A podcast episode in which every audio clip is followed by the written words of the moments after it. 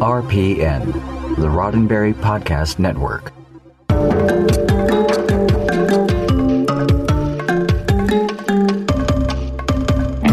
Months in the making. Tonight is the night. The one where we look back at season two of Star Trek Discovery. I'm John Champion. And I'm Ken Ray. Tuesday night at seven p.m. Pacific, ten p.m. Eastern. That is when we get together to talk Trek and Trek-related topics. This week, summing up Season two of Star Trek Discovery. Pike, Spock, Number One, and the Enterprise are right where we met them. Burnham, Saru, and the Discovery crew are a thousand years in the future. But together, they gave us fourteen weeks of T V. What did you like? What did you not like? Do you want to lay bets on season three? John's taking a little side action. Lines of communication are open. You can join our Zoom meeting. You can use the one tap from your smartphone, or you can call six six nine, nine hundred, sixty-eight thirty-three, six six nine, nine hundred, sixty-eight thirty-three. And it would be just like you being on with us if you were on with us. That is true. That's exactly yeah. what that would be like. You know who is on with us right now? No that's, clue. That's all the people in the chat. Oh, hello, They're people in the there. chat. They're already chatting. Uh, there's Lieutenant J T L Coco hanging out in the chat. There's Benjamin Miner. There's Matthew. Hey, Benjamin says, where's the uh, Zoom meeting link? It's in the show description. So if you click on that, you will find the the, uh, the Zoom link and the uh, the phone number to call. Uh, there's Lars. There's uh, Tomas. There is Keith. Keith says, hello, John, Ken, Earl, computer, and some guy from the future we've never heard of. Uh, there's Evan. There's Chuck. Uh, there's David. There's Casey. Uh, there's Kim, there's Josh, just everybody. Everybody is in the chat right now. Barbara, uh, uh, Rhea says, hi, Earl, and John, and Ken, and everybody. So just so many people. Uh, Cosmo, hey, our buddy Cosmo hanging out in there as well. So good to see everybody there. And I know that we have like three hundred people on standby right now on the phone. So I can't wait to get to at least two hundred eighty-nine of them and uh, see how we do tonight. In, uh, in taking your calls and your questions and your comments. And by the way, the plan is to continue this discussion next Tuesday night with a guest. So just go ahead and spoil that, that part. Let you know that if you don't get in tonight or if you have further comments to make, oh, we'll do this again. There's a lot to unpack here with season two, so we don't have to get to all of it tonight. And uh, you're welcome, Tomas, for me saying your name right. I'm glad I had a fifty-fifty chance getting that right. So we would like to thank you all for checking us out here live on Facebook, or if you catch the video later at youtube.com slash roddenberryprod. That is cool, of course. And certainly if you check out the audio-only podcast, well, we welcome you there too. Wherever you find us, please hit like, please hit share, and let the world know that we'd like everyone to join us here on Tuesdays to talk Trek. We've got uh, stuff coming up. We got things coming up. We have a thing in Sansar. Not the thing in Sansar, but the thing in Sansar. Yeah, it's another thing in Sansar. Yeah. I'm just reading about it right now. I'm sorry we didn't put it in our show notes. So, yeah, I didn't. I, I, I've got the page up, though. Do you, uh, do you want me to pull it off of that? Well, how about I say what it's called, and then you can say a bit more. We'll pretend like we actually rehearsed this part. We got an event okay. coming up in Sansar. It's actually in the Roddenberry Theater in Sansar. It is called A Crash Course in Star Trek with Rod Roddenberry. Say, John, could you tell me a bit more about that? Yeah, so the whole idea is that Rod wanted to dig a little deeper into grabbing uh, video clips, interviews, archival stuff, and and do what he is calling his crash course in Star Trek. So now mostly it's going to be driven by Q and A, uh, but he does have some video that he's from, and uh, the, the exact title of the video escapes me because, again, we didn't rehearse this part like we normally would just do a complete run through of the show before we do the show. Uh, so I don't have that in front of me, but uh, it is focused on Gene Roddenberry. Uh, dive even deeper into the life and work of Gene Roddenberry as his son Rod screens a special artist biography, reflects on the Roddenberry legacy, and answers fans' burning questions. And I'm sure that there are many burning questions. In fact, in fact, before we get to that, there was a burning question in here in the chat. Chris Riker says, pin identification class. John, I'm guessing the U S S Dominoes. Uh, sorry to disappoint, or actually, uh, I really want to point this out, uh, Chris. This is actually a pin from the nineteen sixty-four World's Fair that a very good friend gave me, and I, uh, I love that pin. Yeah, genuine, that- authentic relic from the nineteen sixty-four World's Fair in New York. Kind of cool, huh? It's pretty neat. Yeah, I, I, I'm going to see if I can find me one of them. I hope you can. I hope you can.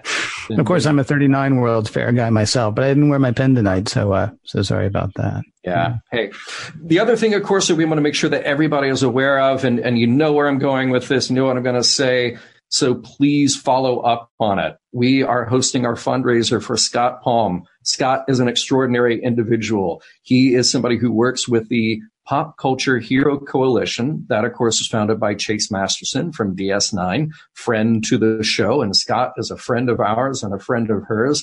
He has been working tirelessly on uh, a campaign within the Pop Culture Hero Coalition to address kids with disabilities and their peers. So it's a two-pronged apo- approach for two reasons. One is to help those kids with severe physical disabilities to learn values of self-worth and self-identity. The other part is to reach their peers to teach values about inclusion and how to deal with kids who are not like them. So the more money that we raise through this fundraiser, the more Scott and his assistant can go to schools and implement this program. Scott, as you may know, has cerebral palsy himself, and he is an excellent advocate for people with disabilities. So go to the link that you will find at facebook.com slash missionlogpod or twitter.com slash missionlogpod. It will be pinned to the top of the page in both places. And if you donate even a dollar, that dollar gets doubled by the Roddenberry Foundation. Yes, the Roddenberry Foundation will match one hundred percent every dollar that we raise. Now, we're being ambitious here, but the whole idea is to get this program out time and time again, over and over, in as many schools as possible that can be reached by Scott and his assistant. He needs to travel with somebody physically to get into the schools and reach these kids. So again, go to our Facebook page, go to our Twitter page, click on that link, donate. Every little bit helps because every little bit gets matched and then doubled by the Roddenberry Foundation. So time for the poll question. I cannot believe last week's poll. I cannot why, believe why the not? results from last week's poll, because they're almost exactly divided. Almost. Because I was like, because I'm seeing these decimals here, and I was like, why why do we even bother with the decimals? And then I read the big numbers, and it's like, oh, okay, I get it now. Uh, uh, the question was, do you think the beard was working? Of course, Spock, you know, showed up, and he had the beard, and he had sort of the scruffy hair. And, uh, and then the big reveal in the very last episode of season two was he had uh, he had uh, he had shaved his face, he'd cut his hair, he looked a bit more like uh, the Spock, a bit more like the Spock that we were used to, the one that we've seen on screen, you know, almost all the time, except for when he came back uh, in Star Trek: The Motion Picture. He was a bit scruffy then. Yeah. So the question was, do you think the beard was working? Calling back to what Michael Burnham had asked him when they first met up in uh, season two of Discovery. Uh, hirsute. forty-nine point seven percent, freshly shorn, fifty point three percent, almost evenly divided on do you like him with the beard, do you like him without the beard, which is kind of amazing. I love that. I, yeah. I love that, it, that it's down to the decimal point on and that. It's one of those things, too, where I wish I could ask a follow-up question like, now, is that just because it brings us back to the kind of Spock that you expect to see when you watch Star Trek? Or is it really that you thought the beard just wasn't working and you like uh, you like uh, Ethan Peck, freshly shaved? I don't know. Yeah. It's, uh, yeah. We'll never know the answer to that unless people want to call in and tell us. six six nine, nine hundred, six eight three three or use the one tap from your smartphone or the Zoom link on the Facebook page. Uh, just because Discovery is done, we're not done with polls. John, there's a question for this week. Well, this week is pretty straightforward. We just asked you, Star Trek Discovery Season two, thumbs up or thumbs down? And uh, right now, well, the last I checked was just moments ago, thumbs up ninety percent, thumbs down ten percent. Fascinating. I'm I'm glad to hear that, because I think we hear from a lot of people from uh, all walks of life with all points of view and some very kind of deep critical analysis. Some of that deep crit- critical analysis very much uh, uh, in favor of Discovery and the things that they like in it. Some of it uh, uh, going deep into the things they dislike about Discovery. So, Ken, as you just mentioned a moment ago, they could even share some of that critical analysis with us tonight if they call in. Yeah, I certainly hope they will, because otherwise this show's going to be a lot of you and me. right, right. Yeah. So let me remind people one more time. six six nine, nine hundred, six eight three three is the phone number to call. six six nine, nine hundred, six eight three three. Or you can use the one tap from your smartphone to join us by video, or go to facebook.com slash mission log pod and, uh, and click the link there. and you can uh, you can be on video with us.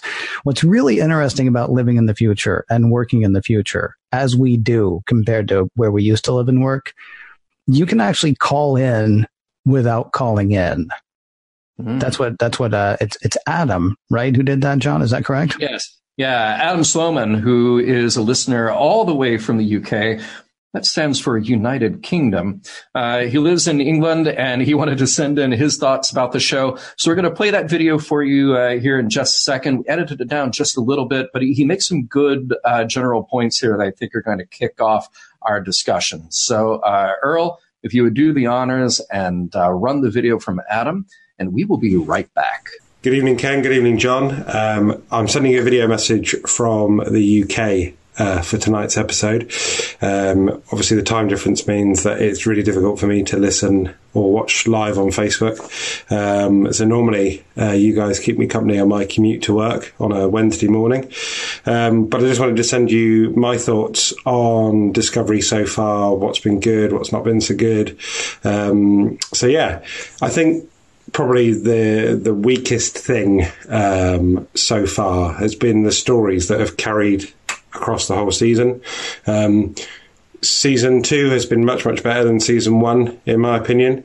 Um, and I think it's really interesting that now they've decided to do what a lot of people wanted to do in the first place, uh, which is to throw the ship into the future and be free from Um, the existing framework that exists around Star Trek, avoiding the, uh, the the C word there. If you look briefly back at season one, it was supposed to be this Klingon war story, and then they got sort of five or six episodes in and went, actually, we're going to take a hard left, and the rest of the season is going to be about the mirror universe.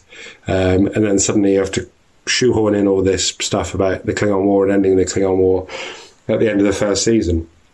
Um That was strange. Uh, and just as the, the second season was supposed to be about the um, whole debate of science versus faith, which is a really interesting Star Trek idea, suddenly Control came out of nowhere, and I still don't know what Control was or where it came from. Um, but there are there are stories that could work. Um, but I just don't think that the the the... two storylines they've done so far have really been strong enough to stretch across all those episodes. I hope you guys can get to an event here in the U K soon. Um, I'll leave you with uh, a little glimpse of my uh, my framed E L O poster, which is just behind my head. Um, keep up the E L O references as well, John. Okay, take care, guys. Cheers. Bye. Incidentally, I got to hang out with Adam when I was in the U K recently, so that was very cool of him to uh, to send in a video for us to chat about. Now, uh, I did cut it down a little bit. Uh, one of the things that he said in the video when he got into a little more detail was saying, you know, you can take a story like the plot of Star Trek six, where you've got uh, an environmental catastrophe, you've got an assassination attempt, you have the political intrigue, you have peace in the galaxy at stake, um, and you could just justifiably take a story like that and stretch it out over, say, a half a dozen or more episodes if you were to make that into a T V series or, or make that part of a T V series. He even uh, jokingly said you could take an episode like uh, Schisms and uh, make that into multi-part uh, T V. He was kidding about that one, of course. Um, but, you know, his question raised uh, a point that that I, I guess was one of my overall notes for Star Trek Discovery Season two, which was to say, well, at the end of the day, we had all this plot detail. And, uh, of course, we would do that in our recaps each week on Mission Log Live. But then at the end of the day, I asked myself, well, well what's it all about? What's the story actually about? So you have a, a plot point and you go in one direction and then another direction and another direction. And there were two things that really stood out to me that were sort of the, the, the, the key what if story moments. And the first was early on. Ken, you and I both loved New Eden, that episode where we first visit Terra Elysium. And it feels like they're really setting up the possibility of a discussion about faith versus science. And that could be uh, an idea thread that took us through the entire series. Now, as I recall, at the very end, when Burnham is about to make that jump in the time suit with the time crystal, don't forget, um, Spock says, yeah, you need to do this because the you now needs to go place those uh, those red markers throughout the past, the recent past, in order to get us here. And she says, oh, it's like a leap of faith. And Spock says, yeah, but it's kind of based on logic of what we need to do in this situation. And I felt like that was the sort of the, um, I, I felt like this was an end of a conversation that really had fizzled out. Yeah. Um, then the other big interesting idea, the other big topic that I felt we could have gotten into was artificial intelligence and what actually meant, uh, what actually could be considered life within the sphere data or within control. What were they doing? Why were they doing it? It just turned into kind of the, the mustache twirling bad guy. Now, the upshot is we got a bunch of cool space action. I think Leland was uh, scary enough. I thought Leland died really well. I thought that was uh, uh, an exciting special effect, and and you, you were kind of pulling for that scene to happen. So there were plot points that happened that I felt like if all I'm following is just the plot, I'm okay with it. But it also felt at times like it was a slog to get to the points that didn't feel like they were big ideas anymore in the show. Um, I don't want to ramble here too much about that, but uh, that's uh, th- that's where I'm on the same page here with uh, with Adam, uh, and yeah. also that that E L O poster rocks. That E L O poster is great. Yeah, yeah, absolutely. Honestly, it feels like we were all reading each other's notes. Um, two of the things that I had here, and and I.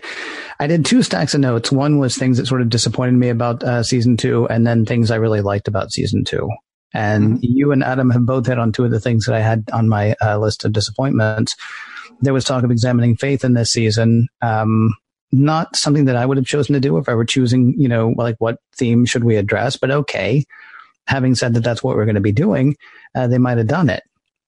And they didn't. It reminded me, honestly, of um, you and I have talked about episodes of Star Trek in the past where it's like, did they say anything important, or did they say it in such a way that we were made to think that we had seen something important? Do you know what I mean? Because there was like all the references to faith in the beginning that Pike had, and then that quick thing at the end. I think you're supposed to think that you actually saw an examination of something, and really we didn't that much. And the same thing with A I. Um, it's a real threat. Honestly, I mean, it, it may be a wonderful thing. It may be fantastic the way it's employed. Uh, it may also be disastrous. And we are honestly right now living through finding out how this is going to play out, right? But let's say it's too heady for Star Trek Discovery. At the very least, you could talk about, you know, humans potentially being the architects of their own demise and how we might avoid that, right? Mm-hmm. Even if you can't talk about A I because we don't quite know yet, or we don't have a, you know, full understanding, or it's too much for the average T V viewer. I mean, any of those are reasons that you might not want to talk about artificial intelligence, like the actual, you know, zeros and ones of the whole thing. But talk about the fact that this was a thing that we created that nearly killed us. Have, have we ever done anything like that before, people on this planet? Maybe that would have been a thing to address as well. There was lots of, they, they, they ran up against a lot of really big issues Uh, without actually uh, trying to go over, around, or through them. They just yeah. sort of like ran beside it. And then it's like, okay, well, you're going a thousand years in the future. You're going to stay, you know, here, and we're going to move on. Yeah. Well, right. It was like, here's a thing. Here's an idea, faith versus science. Uh, now let's have a plot twist so we can set up the cliffhanger before the next episode. Yeah. And, and I'm okay with structure in that way, where you say, all right, well, we, we need to keep going from episode to episode, but, uh, uh also carry the story, uh, the, from episode one to episode fourteen. Like, I'm okay with building a serialized story here.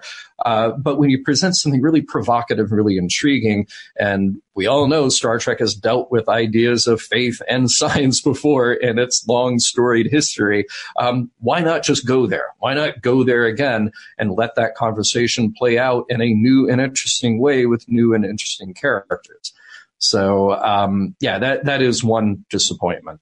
Uh, but I tell you what, let's, let's see if our next caller might have something to add to this conversation. Unless, Ken, you want to you want to jump in here before we do that? Well, before we get to the next caller, I want to remind people how they can be one of the next callers. six six nine, nine hundred, six eight three three is the phone number to call. six six nine, nine hundred, six eight three three. or use the one tab from your smartphone, or use the link in the uh, Facebook page, facebook.com slash mission log pod. And now, John, please don't let me interrupt you anymore. Get to our get to our next first caller.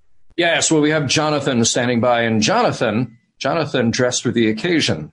How are you tonight, Jonathan? Good, sir. Thank you. Uh, long-time listener, first-time caller, so kind of excited to be here. Cheers. Excellent. Thank you very much Good. for calling in. I'm totally jealous of your jacket. I'm totally, for people who can't see, by the way, that is, uh, that's Picard from the movies. Is that correct? Darmok. Picard from the, in the Darmok jacket with actually ah. a, a Roddenberry dot com uh, com badge. I nice. Love, so good times. Very cool. Very cool. What's Cheers. on your mind tonight? Um, just a couple of thoughts about season two. Um, the first thing I wanted to, I'll, I'll start out with some of the more positive things, and they'll be very brief points. One is that I was going to say that I really enjoyed the season finale, but I feel like it would have worked better as a series finale. That the way that the story concluded would have been an amazing way for them to say, okay, we've had this many years of this story that is Star Trek Discovery, and now we're going to fly them off into the future and leave that as kind of the cliffhanger for the imagination of the audience to take over, that we wouldn't actually see where they ended up or what they ended up doing and what their environment would be like. But we are where we are. Um, I, I thought it was a great way to end the season, but might have served it better as a series finale. My second thought was that it also kind of reminded me of, um, and I'm going to do a little bit of a throwback here, an old show called SeaQuest. Uh, at the end of season two of SeaQuest, uh, D S V, the entire ship and crew jumped forward about twenty years to the year twenty thirty-two. And it was kind of a reset to kind of say, okay, well, we're going to basically wipe everything a bit clean and start over from the ground up. So this is kind of reminding me of that a little bit. Um, anyway, I don't know what your thoughts were on that before I jump into my last point, but I, I know that when we were talking about the few weeks ago, the possibility they might just dump them off in the future, I was excited about that idea. John was not so much excited about that idea. I do know that I have worries about how they're going to do it, but I kind of like the fact that at least the whole thing's not going to be built on, okay, how do we explain that Michael Burnham knows Spock without us ever having heard of her? And how do we make this person meet that person? And should we go see the Telosians again? I like the fact that everything they're doing from now on is either going to be, I mean, obviously there's going to have been a Federation. They're going to have been all of these characters. And so, like, what of that survives a thousand years? Right? What, like, what, like, what do they come back to, or what do they, you know, land in a thousand years from now? It'll be interesting to have that without playing connect the dots the whole time to, mm-hmm. well, we know they're ten years before this, so let's go ahead and connect those. I kind of like it. That said, I love that idea as a series finale, but if you come up with an idea that good for a season finale, can you really say, all right, well, let's just sit on this for three to seven more seasons? I mean, depending on how long they're going to go, but, um, But yeah, you, like you say that, and I'm like, yeah, that actually would have been a lot of fun. But, but I am excited to see what you know what we end up with, because they oh for certain shot them a thousand years in the future. John, yeah, yeah, I agree. I mean, I I don't want that to be the end of Discovery, and we know that it's not the end of Discovery. They they already announced season three. Um, but yes, that would have been super cool to end it like that, because it, it really felt that way. It really felt like we were wrapping up Discovery and we're starting this other mission with Pike and crew. And, and, and you could have ended both of those stories right there, because we can kind of infer what happens to Pike and his crew later on. Of course, we all want to see more, but I, I like the idea that it was a cliffhanger in the respect that we don't know what's going to happen. We want to see more, but it was a positive type of cliffhanger. Like, a, wow, what's going to happen next, instead of, oh, my God, what's going to happen next when it's Riker opening fire on Locutus, right. you know? So, uh, but yes, it, it totally would have worked that way. Um, what else are you going to say tonight? Okay, last point, because I know there's a lot of other people waiting. Um, I, I have concerns about Captain Pike. Not that I didn't absolutely love uh, watching Anson Mount portray him on screen, a great story, but my concern is that Pike was almost too perfect of a character, that there wasn't enough direction for him to grow. I feel like if we had to have a Pike series, he is such a perfect archetype of what we would hope for in a Starfleet captain that he would really have very few places to go other than down, or else he would be incredibly boring for the, for the course of years where there's essentially no conflict. He's got a perfectly straight moral compass. Uh, I know I, I'm, I'm in the minority by being a bigger fan of Captain Lorca than Captain Pike, but, um, I, you know, he was, it was a great captain. It was great to see him in Discovery, but I would be concerned if he, you know, kept going, if they kept that character going continuously In, in the form of another series rather than, as you suggested in the past, like standalone movies, you know, once every year or something uh, along those lines. And is there, I guess my last question to you before I leave is, is there such a thing as too perfect of a captain? Hmm. Interesting. Well, I, I, I don't think that Pike is too perfect. The, the, I, I see what you're saying. He he is a, uh, out of many of the characters that we've seen on Discovery so far, he is so admirable. He he is the uh, sort of the moral center of the show. Admiral Cornwell says that about him. It's like, even if everything else died, you embody what is best about us, which was a really great moment, I, I thought, for uh, for the characters, but it was a great moment for the show, acknowledging what Star Trek is about, you know. Um, but here's the thing. Pike, uh, if you go back to Jeffrey Hunter's portrayal of Pike, that was a guy who was worn down. That was a guy who was ready to give it up. And this is a few years later, and this Pike has been reinvigorated, but he's walking around now with a couple of things. He was walking around with the, the guilt of not having been a part of what happened during the Klingon War. They brought that up at, at least once in the series. Um, he's also now a guy walking around with this horrendous knowledge of his own future. Now, he he played the moment the way that we want our hero to play the moment, which is, even though this will be terrible, I have to do this thing. I am compelled to do this thing. I actually, I, I brought up an article that uh, that I put in our notes, and, and Ken, I don't know if you uh, saw it in there or not, but there, there's an article saying, uh, it was on tour dot com, Star Trek Discovery proves Captain Pike passed one test Kirk failed, which is the Kobayashi Maru. Kirk was the guy who was trying to cheat it. He was saying, oh, there's no way to win this thing. I'm going to cheat it. Pike was faced with a no-win scenario, and he had to go with the way that was was ultimately self-sacrifice to say, I, I have to do this thing, even though this is a terrible thing to do. I, mm-hmm. I there's no way that I win in this scenario, but yeah. I have to do it. So I, I think the way that Pike was written for Discovery, I think he's complex enough, I think he's deep enough, that even if he is the moral center, even if he's admirable, you can still present situations that are a challenge to him.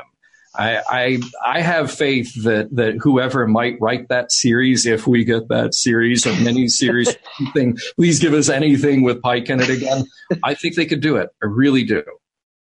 Yeah, the, the one thing I would add to that is back in the day, we might have thought that uh, Kirk was a perfect captain. And, you know, obviously watching it fifty years later, we see a bunch of things that Kirk did that were like, ah, it's, wow, I don't know. But at the time, I don't think we questioned uh, Kirk's moral center, right? We don't question uh, Pike's moral center, as John said, but I mean, you still come across situations. I mean, take uh, take Symbiosis from Next Gen. Mm-hmm. You had you had one planet that was completely dependent on selling drugs to another planet. They're both going to go through really terrible times if that whole, you know, thing keeps going the way it's going, or if it gets broken up. Mm-hmm. And and it took a long time, but they finally decided, okay, here would be the right thing to do. We didn't question Picard's moral center in that whole thing. He's he's a good captain. He's as good a captain at the beginning of that episode as at the end of that episode. And yet all through that episode, it's like, what what do I do with this now? How how do we deal with this now? I mean, those are the kinds of things that uh, that I think you could expect uh, Pike to deal with. And then, of course, there's the impending doom that John talks about. And then you still have the possibility of going lower decks. I mean, Number One would not just be a prop for uh, Spock and Pike. Uh, Spock would not just be a prop for Number One and Pike. I mean, they, they're still going to have their things going on, and it's a whole ship full of people. Boyce is wandering around someplace wondering who he can make a drink for, for crying out loud. Seriously, an older character, you know, dealing with a bunch of younger characters. I mean, there's a bunch of stuff that could still happen there. And then you also have you do have Pike being Pike. You okay. do have him being his moral center, and he might even be wrong. He might even follow his moral center straight into a, wow, that got lots of people killed. You know, see also the cage. Now that I think mm-hmm. about it. So, and, and plus, like John said, please, anything more with Pike. And, uh, I, and by the way, there, there was some guy I had in my notes about the, the positives of uh, season two of Discovery.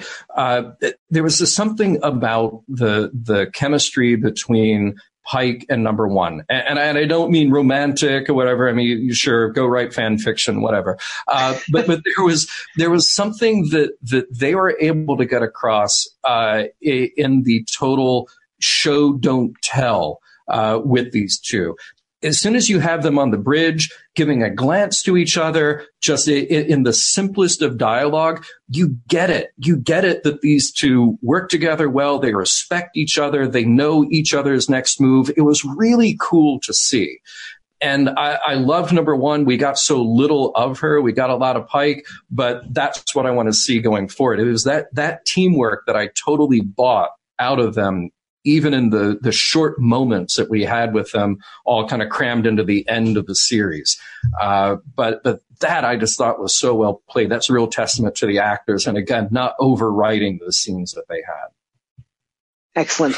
Well, thank you so much. I mean, this was this a lot of food for thought, and I really appreciate it. Thank you, thanks, Jonathan. Thanks hey, for we're calling in. Yeah. See you in yeah. Vegas this year.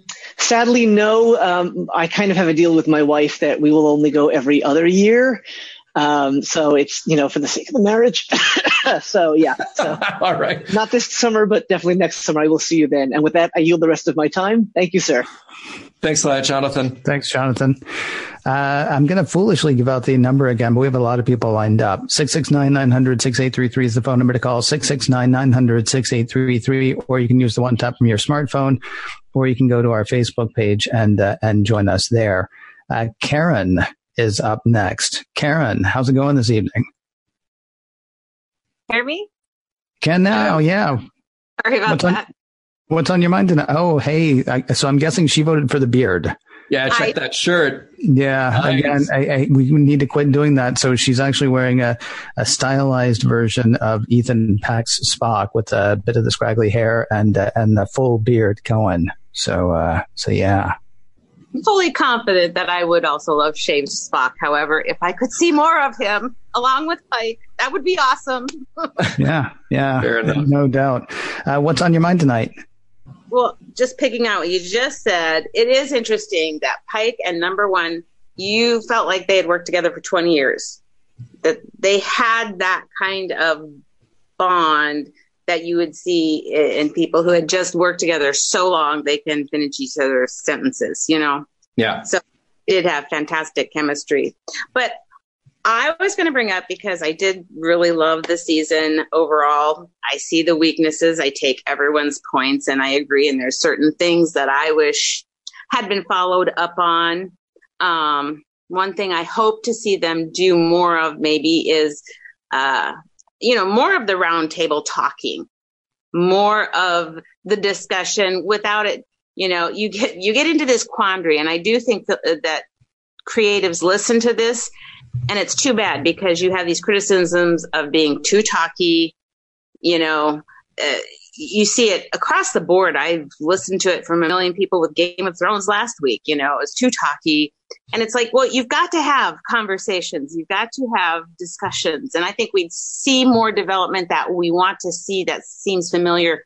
If we could have a little more of those, uh, you know, meetings, it doesn't have to be with a chief engineer. It can just be our characters. But I do I do want to, uh, to say what I found positive and what I think looking back at this season that I really loved, that was not the kind of theme that people are always looking for.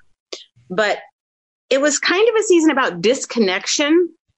Hugh was disconnected from himself. Michael was disconnected from Spock. You know, uh, you had all, you had various little, and how to solve that disconnection, which in the end for everybody, it was reaching out, was not to push away. And you kind of see this repeated in little, I saw, you see it repeated in little ways throughout the season, and some big ways, especially with Spock and Burnham. And uh, so I do feel that there was an undercurrent of, of theme there that they handled really well. The big ideas, yes, we had some lack of vision for the big baddie or for certain, you know, really big elements. But I feel like character thematics, they did so well, and that's what I really connected with throughout the whole season. You know, he had Saru disconnected from his planet and his family, and and then he lost his ganglia, and he was had to learn himself all over again. So you did have that running through the entire season, really. And yeah, I, I don't disagree with you. That that's something that we we have pointed out a little bit, I feel like, but I, and I'm glad you you brought it up uh, because even when I feel like the show sometimes goes off the rails with a plot point that maybe I'm not that invested in, uh, they found good places to have good character moments. Now, some of those moments I prefer chasing more than others. Some I feel like kind of got overplayed or, or whatever the case may be. Uh, but they have taken more time in Discovery than in previous Star Trek series to focus in on a character and, and multiple of kind of the, the second tier characters, not always just the stars of the show, but you, you go to the, the co-stars and other characters and give them their moment at least and, and show some complexity, show some backstory and background for them. It can be argued how much of that you want. or, you know, how much of it is maybe too melodramatic. Uh, but they they are taking the time to do that. And, and hopefully we're we're pointing that out when it happens. And, you know, Ken, you raised a good question a couple of weeks ago. Was all of that earned? Sometimes it's earned, sometimes not. But but hats off to them for putting that in there. You know, we, we talked when we did uh, our discussion about the original series how these characters are such fan favorites, Uhura and Chekhov and Sulu. But then you get through the original series and you go, yeah, they really didn't have a whole lot to do. I really don't know anything about these people at all. It's only because of the movies mm-hmm. that they came back and at least got a moment that it helped to cement who they are. Yeah. That's well, definitely true of a lot of the T O S people, except I would argue for Uhura. I think Uhura actually got got a couple of really standout moments, especially the one where I think Spock says to her, "Nobody else can do this but you." I mean, he he entrusts a lot to her in those times, but yeah, I mean, there there there are a lot of things that were yes about sort of these characters reaching out to each other. At the same time, it felt like some of the more problematic things they were saying. Well, no, it'll it'll, it'll just be fine. It'll just be fine with it. I'm thinking particularly about um, Culber. Culber went through so much bad stuff this season and last season, obviously, what with his, you know, being dead. Um, it just uh, he was he was basically told by a couple of people, eh, well, just, you know, go ahead and get over it. Because, because you know, I, I lost somebody that I care about. So you should, you know, be with that person or uh, uh, loving somebody is a decision. So why don't you just go ahead and decide to love this guy? I mean, there was a, and that's actually, that was not introduced as a theme, although it could have been. I know there are a lot of people who think that uh, Wilson Cruz played P T S D amazingly well in that episode, but um, we we kind of we kind of swept his having been dead for a year, not really dead actually, but it turns out being hounded for all that amount of time by things that were sort of scary and trying to kill him. Uh, we kind of swept that under the rug a bit. Um. Yeah, which no, it sounds like I'm complaining. I'm sorry.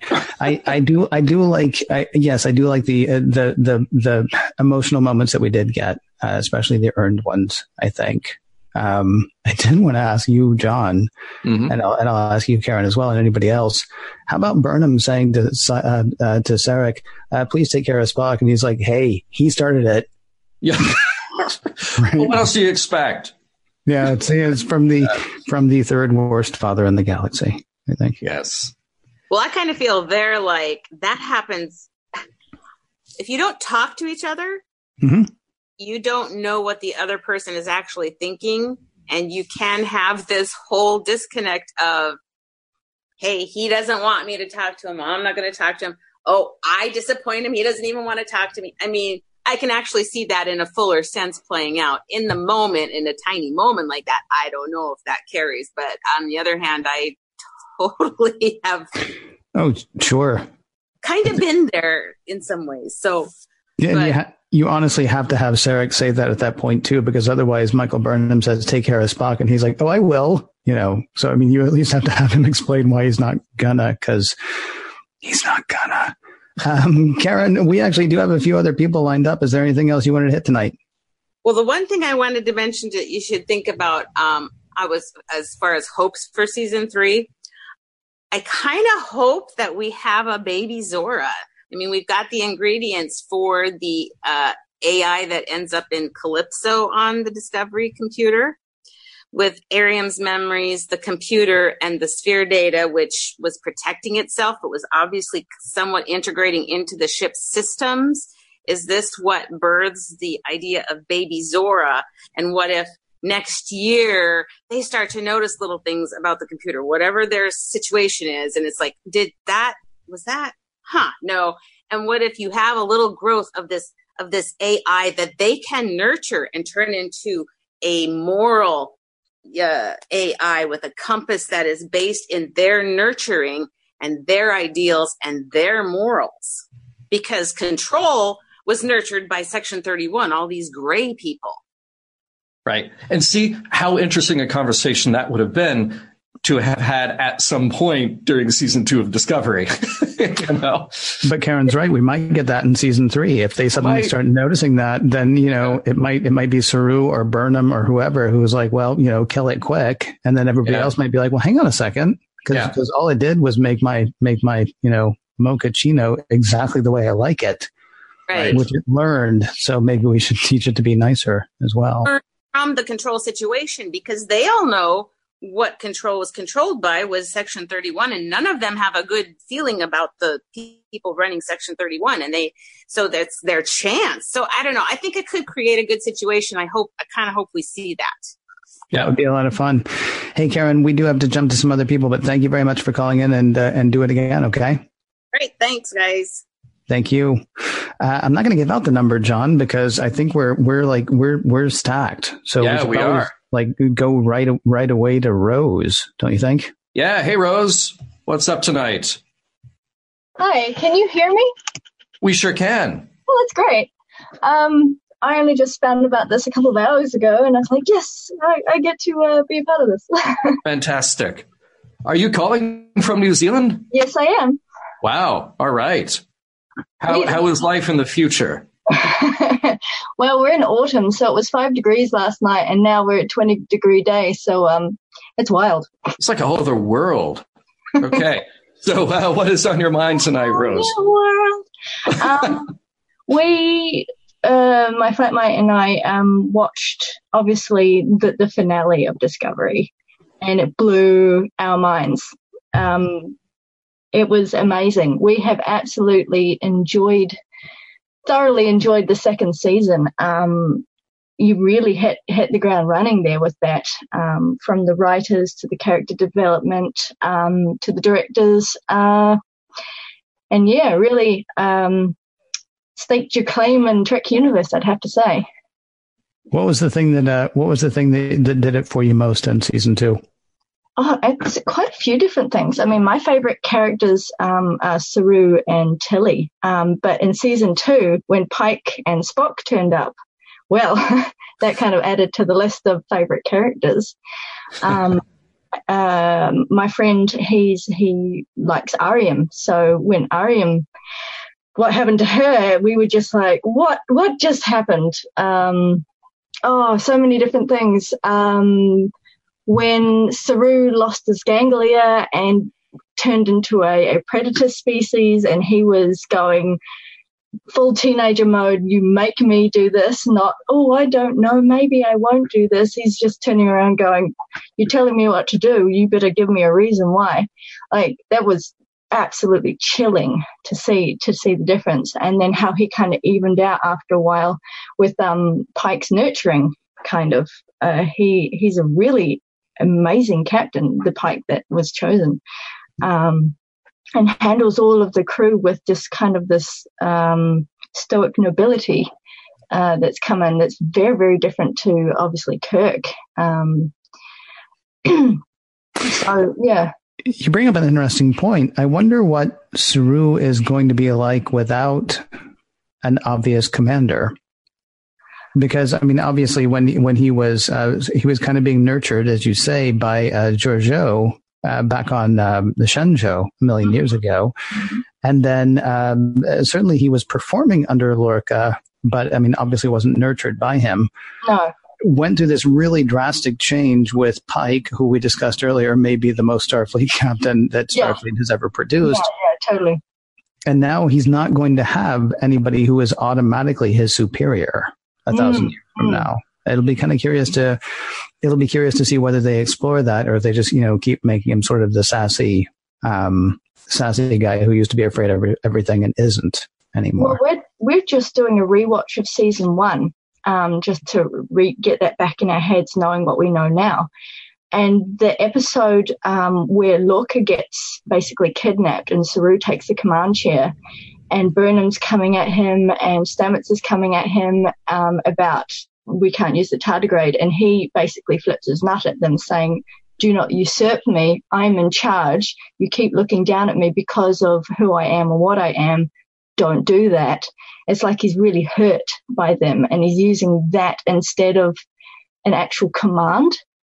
Um, but with season two, I think he's actually learned correctly how to command when when needed to. So when we're, we're heading into the future, I feel like he might actually be able to kind of spread his wings a little bit easier than, say, it was in season one. Hmm. Keith in the chat says, uh, Captain Saru, he'll cut you, man. Yeah. No, maybe just some throw some spikes at you. I was going to say, well, he's got that knife of his sisters, and he's got the teeth yeah. that come out of his neck. So really, yeah. there are any number of ways he could get you. Yeah. Plus, Their he's strong, and, he, and he's got hooves. So yeah. really, oh got, yeah, the wicked kick out of him. Yeah, yeah. any number of ways he could get you. Hey, my Rose, main, we do. Go ahead. Uh, my main question, though, is uh, I've got two questions. The the first one is, because we're jumping into the future, will we get futuristic remake uniforms? Because so far all of the other uniforms are are are set in stone. We will will we get to see a new Starfleet uniform?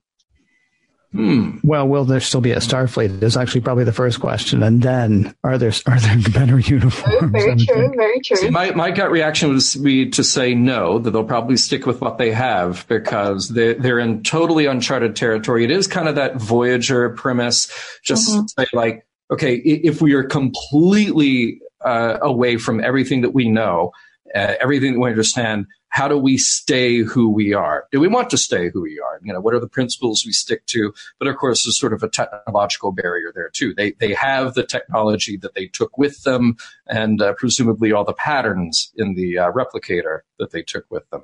So you know, we'll we'll see. I, I would say that uniforms stay. And what was your other question? And my other question is what I think uh, quite a lot of other people are asking, as well as the petition that I'm pretty sure everyone is aware of.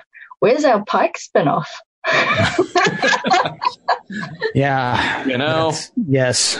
Right. From yeah. your mouth to uh, CBS's ears, I think is yep. really the, the big scary eyes, ears would be the way to uh, hopefully have that happen. Hey, mm-hmm. thank you very much. For I can't believe you called in all the way from New Zealand. Do it again okay, sometime, thank okay? Thank you for uh, letting me call in. Absolutely. Absolutely. Till next time, Rose. Thank and- you. Looks like we have waiting for us now. It's Matthew. Let's uh, let's go over to Matthew. Uh, uh, let's see here. Oh, I believe. Uh, let's see. We need to unmute Matthew. There we Done? go. Yeah. Done. What's up? uh, this is you're you're keeping it international. This is uh, Japan.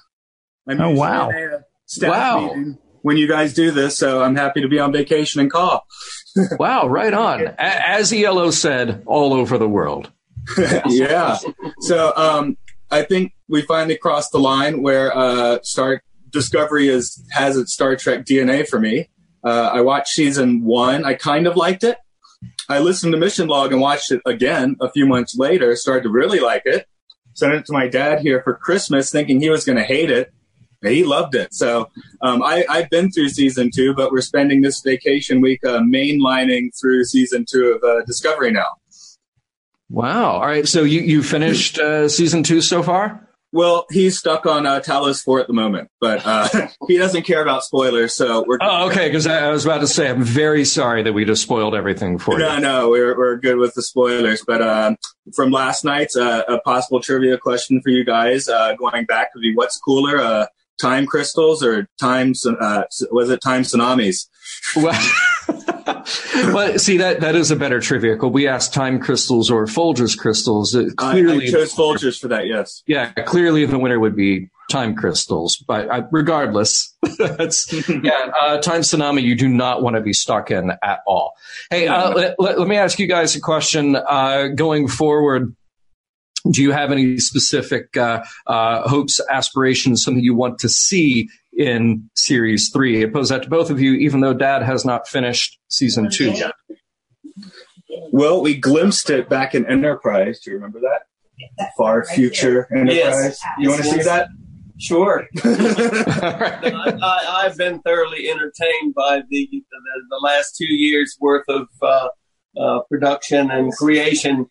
Uh, but it's it's extremely entertaining. That the production values are terrific. Uh, I am somewhat impaired in my hearing, so I get to watch it four or five times and pick up something every time. Uh, but it, it's great entertainment. I'll, I'll go for whatever they want to deal out. Excellent. Very but cool, I have guys. Some old-timey comments down the line if you want. Yeah. He's an original T O S watcher. Wow. He got me into the show when I was uh, three years old. Um, wow. So we connected with T O S, we connected with T N G, uh, D Space Nine, Voyager. I like those. We never connected much. Enterprise, we did a little. And yeah. uh, movies, um, I always call great movies terrible Trek. Uh, the Abrams first. mm. Well, I think I well we we did this last week or two weeks ago. I, I think Beyond actually hits Trek on some levels, but yeah, I get what you're saying. But they are fun movies, you know, either way. Um. Uh, I hate to do this, John. We should yeah. we should move on, shouldn't we? I don't yeah, want. Yeah, I know. To. We we got three or four more people standing by, but uh, we had a fantastic time, all, guys. Enjoy your time overseas. Thank you so much for calling in. Live long yeah. and prosper for both of you, and, and please let's do this again, okay? There it goes. Yeah, please give us a call back because we'd love to hear from you again. Take care. Uh, Really quickly, I want to remind people after this show, you're going to want to stay on Facebook and check out another Roddenberry podcast. It is Priority One, the Roddenberry Star Trek podcast, each Tuesday at eleven Eastern, excuse me, eleven thirty Eastern, eight thirty Pacific. Elijah, Kenna, and Anthony uh, bring you news from all over the Star Trek multiverse. So when we are done here, grab a snack, then come back, go to facebook.com slash Priority One podcast, check out what they do. And if you can't join them live, Uh, go to podcast dot roddenberry dot com and you'll find their show there and all the other shows from the Roddenberry Podcast Network. Uh, and with that bit of business out of the way, we're back into the business of the show. Okay, and the next business is going to be headed up by Josh. So, Josh, I, I, I hate that we're coming up against the clock here, but we want to get through as many callers as we can. So what have you got for us tonight? Uh, yeah, basically, well, let's start this one. How familiar are you with the Harry Potter series? Uh, uh, fairly, very little. Ken, Ken, much more okay, so. Well, suffice it to say, I as I watched season two, it occurred to me that this the Red Angel storyline bore a striking resemblance to the events of Harry Potter and the Prisoner of Azkaban. With with the uh, with the time, what, with the time turner, you mean? The, yeah. Well, yeah. Not just that. Uh, the, the in the third, yeah, the whole. Uh, Late in the book, uh, Harry and his friends witness several plot threads coming to a head in rapid-fire succession, just as Discovery was tracking down the first three signals, and it culminated in Harry experience, uh, seeing someone conjuring a Patronus, and he thought it might have been his dead dad, just as they captured the Red Angel, and they found out it was it might have been Harry or Burnham's mom. So, yeah, in essence, to, to make a long story short, In, in short, the Red Angel turns out to be, for all intents and purposes, Michael Burnham's Patronus. That's an interesting idea. That's an interesting idea. I mean, it's I, you know, honestly, when you brought up Harry Potter, I thought what you were going to do was the uh, the the captain of Discovery as the Defense Against Dark Arts. Uh, that's another uh, theory, professor. Yeah, because that is that. Uh, sorry, you don't understand that joke, John. But no, I don't. I have no idea yeah, what you're talking about. Basically, the Defense Against the Dark Arts uh, professor gets changed every year, either because they go off to do something else, they get promoted to something else, or they get, you know, either killed or, you know, uh, in some other way ruined by having that job, which, huh. uh, which so far has kind of been like being captain of uh, captain of Discovery. Um, well, thank you for having me on. Uh, you might remember me from the comment section. I'm, I'm sort of a semi-regular commenter on the regular show, but anyway. Oh, fantastic. Thanks, well, thank man. You. Take care. Thank, thank you very much for calling in. We, we do appreciate it. Uh, just barreling right through, it's our friend Benjamin. Our yeah. friend Benjamin on the line. What's up tonight, What's up, Benjamin? Benjamin? Hey, fellas, how you guys doing? Uh-oh. Doing all right. Barely hear you, but uh, doing okay. What, uh, what, what sexy pinball machine are you next to tonight? I'm next to a Star Trek: The Next Generation. Nice. There we go. Now I can see it. Beautiful. It's, It's the pinball that reminds you of when Star Trek was better. That's right. My phaser two is set to stun tonight. Nice. Wait, I'm right there with you. Oh, right yeah, there, there you go. There you go. Wait, I don't have any phasers on this wall. Ah. Yeah, I know. It's kind of crazy. You got every other Star Trek toy, though, so really don't. I know, I know, I know. Hey, what's on your mind tonight, Benjamin? Uh, I, what's on my mind is that uh, this show really reminds me of why fan fiction remains in the realm of fan fiction. Um, I'm really disappointed in Star Trek Discovery, and I, I, I, I hate saying that. I was really excited about a new Trek show. I was an early booster for the idea. I loved the name. I loved what that seemed to promise. And this feels like fan fiction run amok. Um, I don't inherently have a problem with the idea that Spock had a sister that we didn't know about. But having everybody leap into the future is kind of Star Trek's way of it being like, but in the end, it was all a dream. Uh, it, it feels phony. It feels forced, and it feels unnecessary. Um, and I don't know that it enriches anything about the Star Trek that I've known until now at all. And it's and there are ways that they could have told an interesting story about a person living in Vulcan and having to confront that culture without leaning into known characters for no real constructive purpose. That's point one, but please butt in if you need to. Well, I, w- I will say really quickly, the one, I mean, I, I keep coming back to it. I'm excited about going a thousand years in the future because it's a thousand years in the future. Now, you could say, why didn't they just start that way? And I might be with you, except at the very least, with the last two seasons, they've given us characters whose names we know and who we have some sort of relationship with before we go to something that, you know, a lot of people are going to have trouble understanding. Um, and I'm not saying, I, go ahead. I heard an article, I read an article once about, you know, if they took somebody from medieval times and pulled them forward into today, it's possible that they might just simply die of shock because they would have no frame of reference for anything that was going on just walking down the street. And there's something about pushing everything so far into the future that I find kind of uncompelling because we may as well just be fantasy at that point. Why bother grounding it in science fiction at all? I mean, the, the science that would exist would be would be that Arthur C. Clarke thing that they kind of name-checked back in episode two of this season when I was very excited about the show. Well, um, assu- assuming that things have gone well. Sure, but if they haven't, then it's just a wasteland, and that's no fun. Yeah, well, dude, I mean, they're they're taking. I mean, it feels like they're taking risks doing it. If, um, if I if I wanted more dark science fiction, I would stick with Black Mirror, which is fantastic. But I always feel like I'm going to get it every time I tune into it. Yeah, yeah, I get that. I you know what I hate is so we're sort of doing the same kind of thing next week, and so we're also doing it with a guest. And assuming it's the guest that we that we think we have. I'm actually going to encourage you to call back next week because the guest that we think we have is somebody who uh, who writes science fiction, and and the kinds of things that you're bringing up are the kinds of things that I would love to have somebody who actually you know does this. Oh, I'd be psyched to talk about it. Yeah, yeah, but please do give us a call back early next week. Unfortunately, uh, we, we we've hit the we've hit the clock again, John.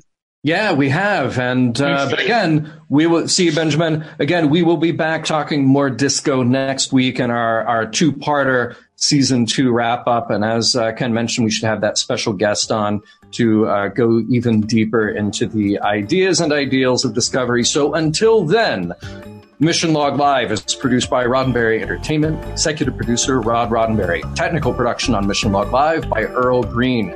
Be sure to visit podcast dot roddenberry dot com for the latest from the Roddenberry Podcast Network, including not just Mission Log, but also Women at Work, Priority One, and the Trek Files. If you'd like to support Mission Log directly, give us a look over at patreon dot com slash mission log. Some fun items there, including early access videos to Mission Log. Thanks to everyone who joined us live or later, and we will talk to you next week.